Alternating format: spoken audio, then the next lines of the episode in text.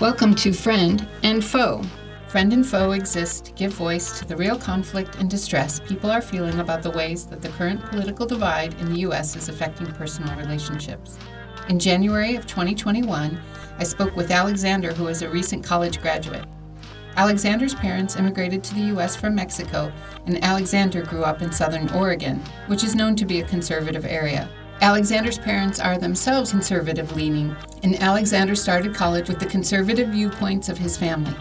I asked Alexander what he thought we could do about the increasing polarization in our country, and I think his answer is one we can relate to. There's an idea of what we should do, and then there's what we actually do, because these are such hard conversations to have. Well, I was born and raised in Southern Oregon, and I don't think a lot of people know that it's like super conservative, pretty much like all Southern Oregon. Um, and so I never really, well, I knew I could tell the difference between like right and wrong, but it wasn't until I moved to Portland where I started hearing like both sides more more clearly. Because when I was living in Southern Oregon, my parents were a little a little conservative, and then all like the my classmates and from like high school and then like the community college I was in, they were like super super conservative. Uh, mm-hmm. I remember this one kid dressed up as the Confederate flag for Halloween. Like that was his costume in high school. I didn't even know what the Confederate flag was because everyone didn't seem to mind it. But this one girl, I remember her. She was like, "That is super offensive." I was like, "Why?" because I didn't even know what the Confederate flag was. So I think later that day when I got home, I like Googled it. Mm-hmm. And then I like read it, and I was like, "He, he for real dressed up as the Confederate flag."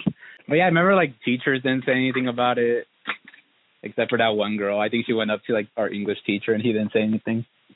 I did face a lot of like I guess discrimination, for lack of a better word, because I was like the only brown kid from kindergarten to middle school. It wasn't until eighth grade I met another brown person, but mm-hmm. he was like super whitewashed, like he didn't know Spanish or anything at all. I only had to hang out with like white people yeah, I always tell people like when I moved to Portland, I became more Mexican just because even my own like cousins, they were super whitewashed. Like a lot of them had a lot of like conservative ideals just because like everyone around them, and like me myself, like I could have been easily conservative. My uncles and aunts, like they were super conservative. They they come from a very conservative part of Mexico also, and they really tried their hardest to like assimilate all of us into this uh American United States like culture and identity and that's why my parents even named me Alexander because my original na- original name was supposed to be Joaquin, but mm-hmm. they changed it to Alexander because they thought the little white kids wouldn't be able to pronounce it. Even then, I feel like my own like identity was like whitewashed because of that. And then I'm like I'm like light skinned too, so I could easily go as like white passing also. So that has the I have a lot of privilege in that too it's interesting to hear all of this about your background. You know, we we've known each other, but I don't know that I got to hear that kind of story from you. And I think of you as an activist, so it is surprising to hear that you felt like you yourself could have gone conservative. Now, now that you've been through uh, college and and you're li- you've lived in Portland and everything, do you have conflicts now with your parents over politics, or how does that work? So yeah, I would like butt heads with them and even in 2016 when the first uh, presidential election was happening between Clinton and Trump, uh, this one cousin I have, like she was like she had the MAGA hat and everything. I was like, whoa. But yeah, she was like super pro Trump. She was saying build the wall, build the wall, and I was like, but you're as Mexican as can be, so I don't understand. Because I remember that was like that's how Trump started his whole campaign, right? It was like mm-hmm. Mexicans are rapists, crooks. And I mentioned to one cousin because he it was he asked me who I was voting for, and I told him that Clinton. I remember he got into a fight with me because he's like, Clinton wants to take away our guns. My uncle, he overheard that and he was like, well, when you live in the streets alone because your parents got deported, at least you have your guns to take care of you. yeah, it just kept me conflicted. I was like, he's saying all this stuff about us, about Mexicans, just putting this image of us being like criminals who are like like purposely taking away like white people's lives and jobs. And but they're like voting for him and supporting everything he says. That was the first time i ever realized that my family my whole relatives and all that were just like had the same ideals as like the racist white people i went to school with and who would like call me uh you know like beaner and all that because my cousins, I think all around them, like that's all they had. So maybe they're used to that. And maybe it's like a survival tactic to like copy them and like the conservatism and because they really want to be like accepted, maybe. Mm-hmm. I would like to have like an honest discussion with them, but I don't know Yeah. if I could. They're they're super stubborn, so no. Yeah. also I don't Yeah. do I don't do well with arguments. I just like I just fold like a folding chair. yeah. I asked Alexander what he thought we could do about the increasing polarization in our country, and I think his answer is one we can relate to. There's an idea of what we should do, and then there's what we actually do. Uh, well, like in general, with with Trump supporters, uh, I think I think it is better to, uh, yeah. So I, I think it's better to like talk to them and get to know why they why they think this these issues. Because there are some people who, like genuinely agree with like Trump's um his policies, like outside of like what what he says about marginalized people, but like people agree with like his his uh policies on like taxes and all that. So just like try to understand what what attracts them to Trump. Uh, I think is a lot better than just like cutting ties with with them or just like unfollowing them from from Facebook and all that. With my family, I can't really say how I would do it because I, I I'm not I haven't really been close to like my relatives since I think high school. Like once they started their like conservatism talk, that's when I just like yeah I I, I would cut ties with them. So I, I did the the opposite thing of what I'm I'm saying you should do. Uh, but I would, yeah, I, I, I've I've been thinking about this a lot lately. Like when the Black Lives Matter movement uh happened again this these past couple months, like try to reach out to them again, just see like why they still have these like ideologies about marginalized people, even though they themselves are in the marginalized group. Because I don't really want to say I want to like sway them into a different direction. Because everyone's opinion should should matter. I think you know you have to understand that like there's a difference between like political beliefs and like the beliefs of human rights.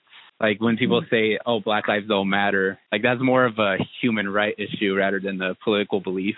Because that's like a human being you're talking about. Like these people deserve to get shot and all that.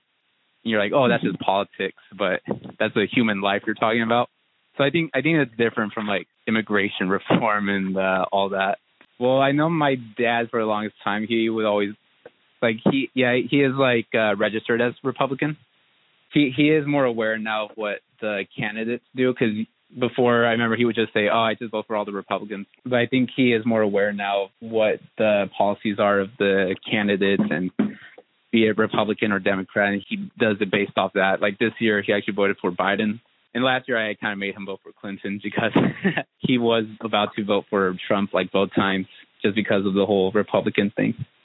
Alexander has learned how to have more civil conversations with people with different opinions and beliefs because he himself felt attacked for the conservative beliefs he originally came to college with. Yeah, definitely. I got Yeah. I got yelled at a couple of times over there. I remember my yeah my sophomore year. I that's when I realized I'm a I'm a dummy because of all the stuff. That's when I realized how wrong my parents were. Just all, all the times I got called out. So yeah, definitely. yeah, it wasn't until like junior years when I like kind of formed my own opinions and thought that was like the first time I actually like realized who it is I want to be.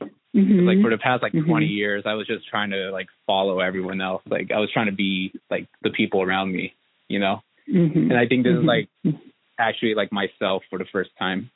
I asked Alexander if he felt any anger at being corrected or shamed by his peers for some of the conservative things he said. At first, yeah, because I'm like, my parents taught me all this stuff, and you're telling me this is wrong. Like, I met you for like the first time like two weeks ago, and you're already telling me this is wrong. But yeah, I was like definitely like frustrated and like confused. So yeah, so I I, I get why people like do get mad when you kind of like counterattack their beliefs because like that's all they know. So yeah, I was definitely like a little bit frustrated and confused mainly. I remember this one this one person I was talking to. They were like talking about someone else, and I guess that that person said uh something a little too like conservatively.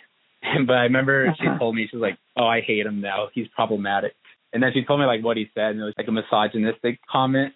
But I guess he didn't know it was misogynistic. But now he doesn't know that it was like an offensive thing that he said because he probably didn't even realize because she never like spoke out and told him. No, but now he has someone that hates him and doesn't want to like ever talk to him again.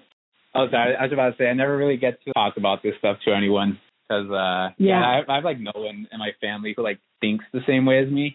You know what I mean? So Mm-hmm. yeah, I never got to like express myself about like within my family. I tried with my parents, but no, they're stubborn.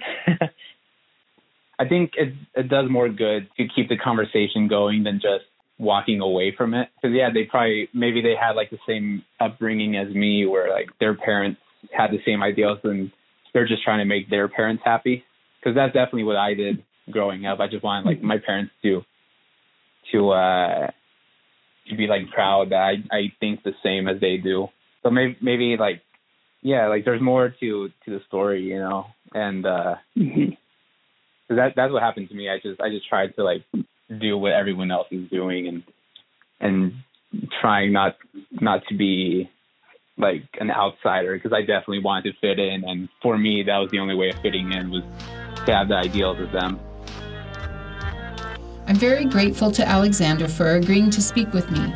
I hope you found something in our conversation that will help you deal with your own struggles with talking to friends and family across the political divide.